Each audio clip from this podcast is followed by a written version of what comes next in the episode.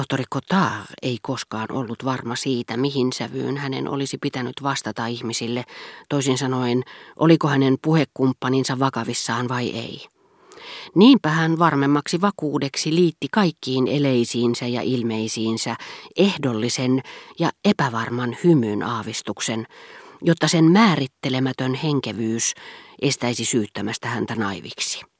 Siinä tapauksessa, että vastapuoli olisikin laskenut leikkiä. Mutta koska hänen oli pidettävä puolensa päinvastaisessakin tapauksessa, hän ei uskaltanut antaa tämän hymyn lopullisesti levitä kasvoilleen, ja niinpä niillä väreilikin alituinen epävarmuus, julistaen julki kysymystä, jota hän ei rohjenut esittää, oletteko te ihan tosissanne?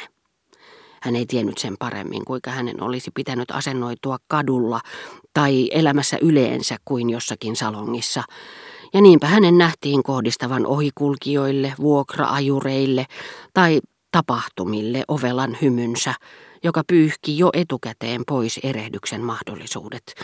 Koskapa se osoitti siinä tapauksessa, että asenne oli väärä, että hän tiesi sen, ja jos oli sen valinnutkin, niin oli tehnyt sen vain piloillaan. Mutta aina kun saattoi olla varma siitä, että suora kysymys oli paikallaan, kelpotohtori ei hetkeäkään epäröinyt käydä käsiksi puutteisiinsa ja kiiruhti laajentamaan tietopiiriään. Niinpä hän seurasi tarkkaan neuvoa, jonka kaukaa viisas äiti oli antanut Pariisiin lähtevälle pojalleen, eikä koskaan antanut tuntemattoman sananparren tai erisnimen mennä ohi korviensa ennen kuin oli yrittänyt saada niistä selkoa. Mitä sananparsiin tulee, niin hän oli aivan kyltymätön, sillä hän kuvitteli niiden sisällön joskus rikkaammaksi kuin mitä se olikaan, ja olisi halunnut tietää, mitä itse asiassa tarkoittivat muutamat aivan yleisimmät, kuten olla pirun kanssa herneriihessä, sininen veri, elää kuin viimeistä päivää, joutua koville, arbiter elegantirum, antaa jollekin vapaat kädet, puhua sivusuunsa ja niin edelleen. Ja minkälaisissa tilanteissa hän itse puolestaan saattoi höystää niillä puheitaan. Sopivan sananparren puutteessa hän turvautui oppimiinsa sanaleikkeihin ja kompiin. Mitä taas tulee tuntemattomien henkilöiden nimiin, jotka mainittiin hänen läsnä ollessaan, niin hän tyytyi toistamaan ne kysyvään äänensävyyn, arvellen tämän riittävän hellittämään toisilta selityksiä, joita hän ei olisi halunnut näyttää kerjäävänsä. Koska arvostelukyky, jota hän luuli omaavansa kaikissa tilanteissa, puuttui häneltä täysin, niin äärimmäinen kohteliaisuus, joka saa meidät heikosti vakuuttelemaan niille, joille teemme palveluksen, että olemme itse heille kiitollisuuden velassa, meni hänen kohdallaan täysin hukkaan, sillä hän otti kaiken aivan sananmukaisesti. Ja vaikka Rova Verderin olisi ollut kuinka sokea häneen nähden, niin tuli hetki, jolloin arvon rouva pitäen silti tohtoria henkevänä, närkästyi, kutsuttuaan tämän parhaille aitiopaikoille Sarah Berhanttia kuulemaan ja huomautettuaan ylen kohteliaasti, miten rakastettavaa tohtori, että viitsitte vaivautua, te olette jo varmaan kuullut Sarah Bernhardtia kyllästymiseen asti, ja kaiken kukkuraksi me olemme luultavasti liian lähellä näyttämöä. Sillä tohtori Kota oli astunut aitioon kasvoillaan hymy, joka odotteli levitäkseen tai kadotakseen, että joku pätevä henkilö olisi lausunut arvostelunsa esityksen tasosta ja vastannut, me olemme tosiaankin aivan liian lähellä ja kaikki alkavat olla kurkua myöten täynnä Sarah Bernhardtia, mutta te lausuitte toivomuksen, että tulisin, ja teidän toivomuksenne on minulle laki. Oli oikein mukavaa tehdä teille tämä pieni palvelus. Tekisin mitä tahansa ollakseni teille mieliksi. Te olette niin erinomainen nainen. Ja lisäksi, ellen väärin muista, niin Sarah Bernhardtia kutsutaan kultaääneksi. Ja usein näkee lehdissä, että hän sytyttää katsomon, mitä hän sekin tarkoittaa. Ja tohtori oli jäänyt odottelemaan selityksiä, joita ei kuitenkaan kuulunut.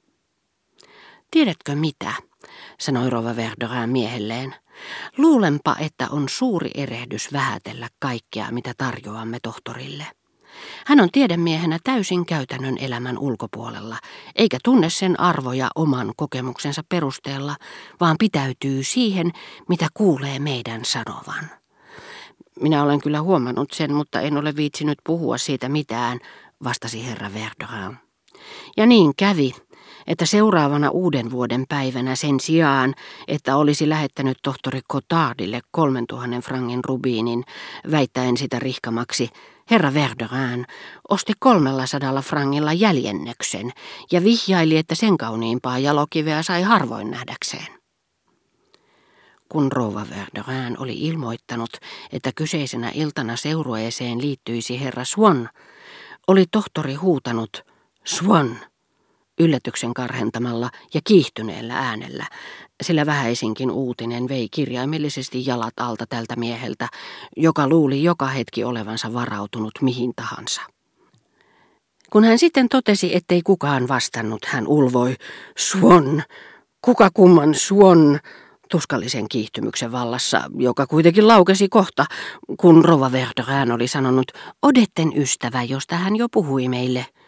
Jaha, vai niin, hyvä on, vastasi rauhoittunut tohtori.